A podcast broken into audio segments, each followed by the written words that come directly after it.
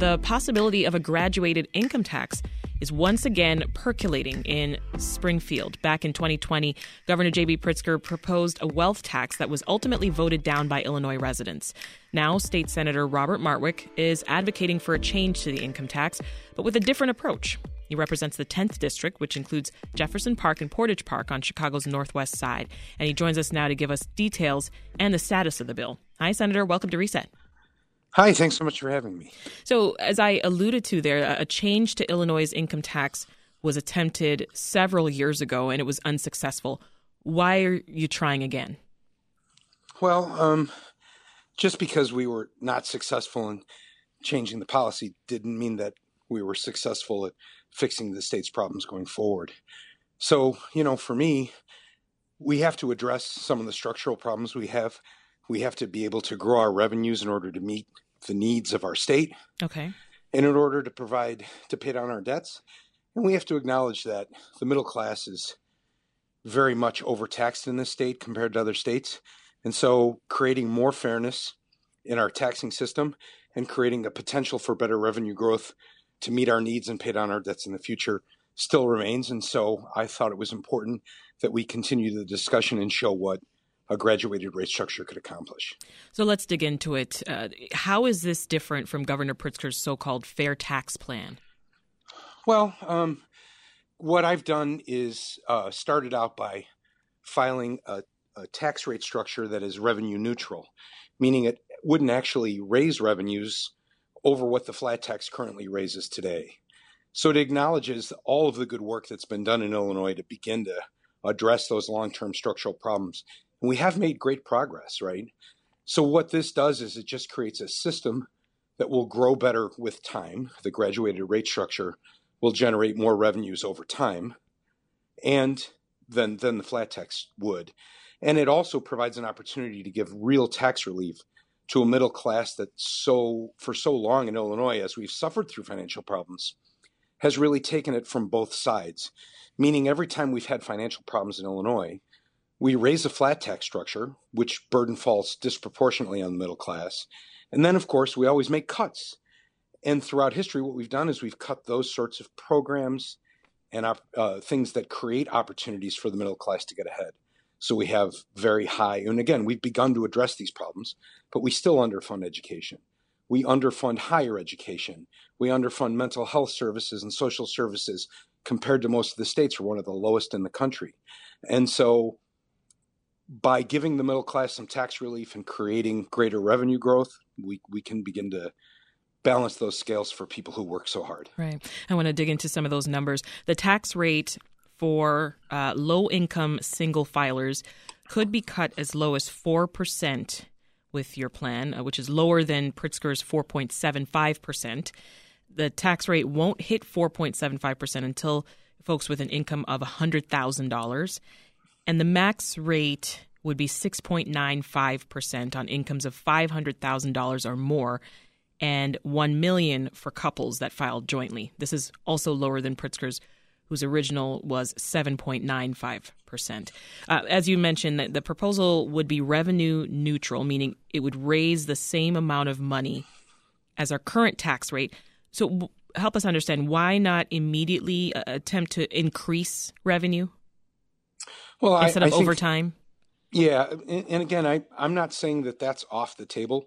Um, the uh, original rate structure that I filed, and you know, if if we, for instance, right now the uh, commercial club is is has proposed a what I think is really a a very um, wise analysis of our future liabilities, our debt liabilities, and they so show how we can save the next generation so much money, up to forty billion dollars, that the next generation can use to you know fund programs that they need for their generation.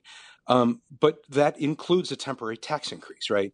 So I thought it was very important to start out with showing what a graduated rate structure would look like if we weren't attempting to raise revenue. And so you can see how much benefit can come to the middle class and the working class and working poor uh, in our society for such small burden upon those who have been so fortunate.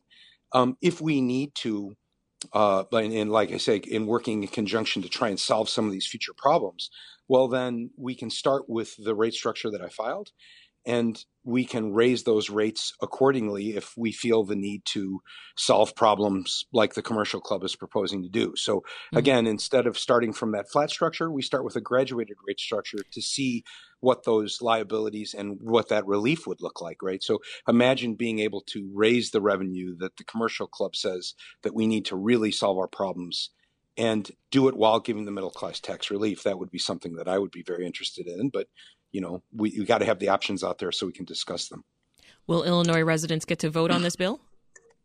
Well, that's my hope, right? So, um, the the there is a much like with Governor Pritzker's plan, there is a constitutional requirement that all income be taxed at a flat rate. The whole idea of the fair tax was just simply to remove that constitutional requirement. So the only way my rate structure could ever be considered is if the voters vote in a referendum. And that's something I'm pushing for. Um, I think we're early in the game on that. We have to generate more interest and we have to generate more support in the General Assembly.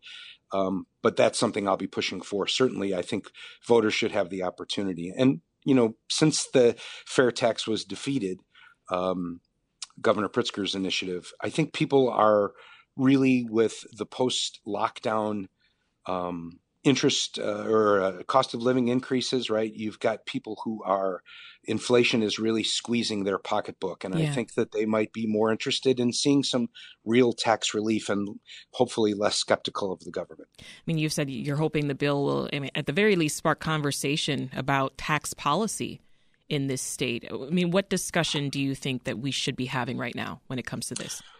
Well, I think it's really critically important. I mean, we, we have citizen legislature, and the nature of our government is we tend to be very short term thinkers. Um, did we balance the budget today? How are we doing financially today? That's great, but that sort of thinking has led to so many problems almost in every level of government. So, having this discussion gives us an opportunity to look like what is the best way to solve our future problems and prepare the next generation so they're not dealing with the problems that we were left with right um, and so th- that's really what this is about is trying to like you said governor pritzker and the general assembly i think some of the work we've done has really shown positive benefits credit upgrades balanced budgets even surpluses at times well uh, we need to find a way to ensure that that continues to grow and we're not left in five years with budget shortfalls and making cuts to critical services again. So this is about preparing the state for a better system that will better provide for it. State Senator Robert Martwick represents parts of Chicago's northwest side. Thank you so much for taking the time. Thank you so much for having me. Let's bring in another voice here for analysis. Joining us now is Ralph Martire, Executive Director of the Center for Tax and Budget Accountability. Welcome back to Reset, Ralph. Always happy to be on the program, Sasha. How are you? Doing well. Thanks for, for being here. We just talked, as you heard, with the state senator about his new income tax proposal. What are your initial thoughts? Well, we are fully supportive of the state moving to a graduated rate structure for its income tax, and it's it's not just because you know that that seems like a good thing to do. It's actually sound tax policy. I mean, one question you asked Senator Martwick was, "What sort of tax policy discussion should we have?" Yeah. As it turns out, I teach a, a master's class on tax policy for Roosevelt University, and there are four things you really need that are economic elements for your tax system to work.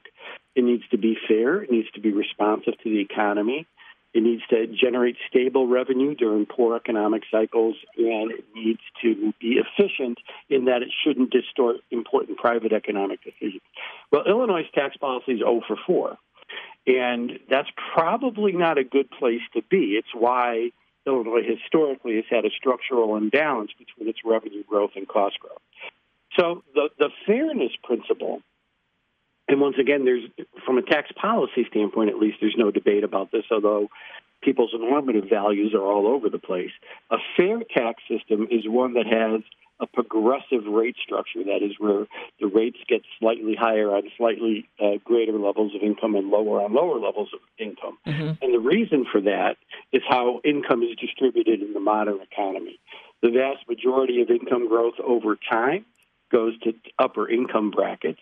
And to be fair to taxpayers, you want their tax burden to reflect their ability to pay, so it should track their growth in income. Right. There's only one tax that'll let you do that, Sasha, and that's the income tax. And, and Every Ralph, other tax doesn't care about your ability to pay. and, and Ralph, so we're clear. How does cost of living factor in here? You know, like Well, hundred thousand dollars in Chicago is different from you know hundred thousand dollars in Flossmoor, for instance. cost of living factors in to a degree, but really not as much as income growth and, and income share. So, like, I'm going to give you some Illinois statistics to just sort of open eyes, and this is using federal data uh, from income tax returns that Illinoisans fi- filed. In 1979, the richest 1% in our state had an average income of $411,000. By 2018, that had grown to 1.4 million dollars, and a uh, percentage growth of 254 percent. The bottom 99 percent in Illinois, everybody else had an average income of 51 thousand dollars in 1979, and it went all the way up to 62 thousand dollars by 2018, a growth of about 20 percent. So you could see how income growth is very much skewed to upper income classes. And you need a tax system that could respond to that. Mm-hmm. And, and once again, the only way to do that is with a graduated rate structure for your income tax, because every other tax, sales tax, doesn't care about your ability to pay it. If if you and I, and let's assume you're a millionaire because you're you're a well-paid radio host, and and I'm uh, That's a a, huge assumption, but carry on. and I'm a blue collar guy working at a nonprofit and a professor at a university earning a very low wage.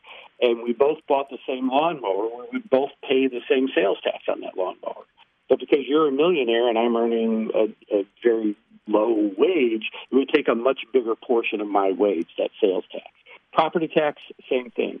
Excise taxes, same thing. There's no tax that actually responds to your ability to pay it other than the income tax and then only if it has a graduated rate structure. So the problem in Illinois, one of our tax policy core problems, is we have a constitution that prohibits literally designing the tax system in a way that you could build some fairness into it by having a graduated rate structure for your income tax.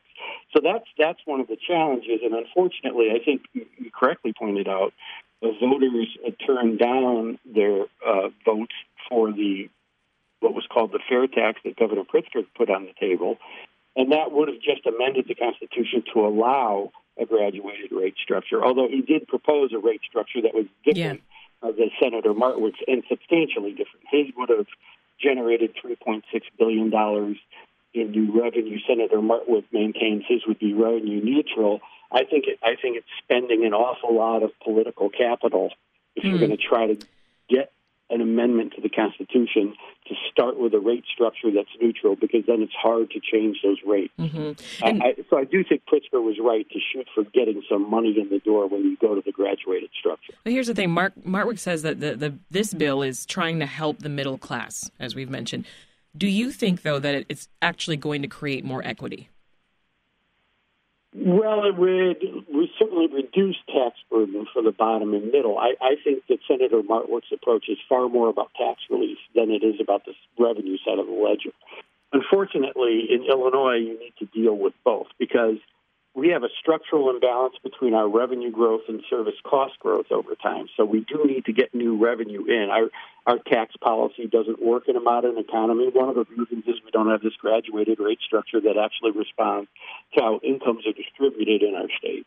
So that's that's one of the things that constrains revenue growth over time. But we also have one of the most unfair tax burdens in the nation. So uh, on average, people in the bottom quintile, so the bottom 20% of income earners pay 14.5% roughly of their income in state and local taxes in Illinois, whereas the wealthiest 1% only pay about 7.4% of their hmm. income.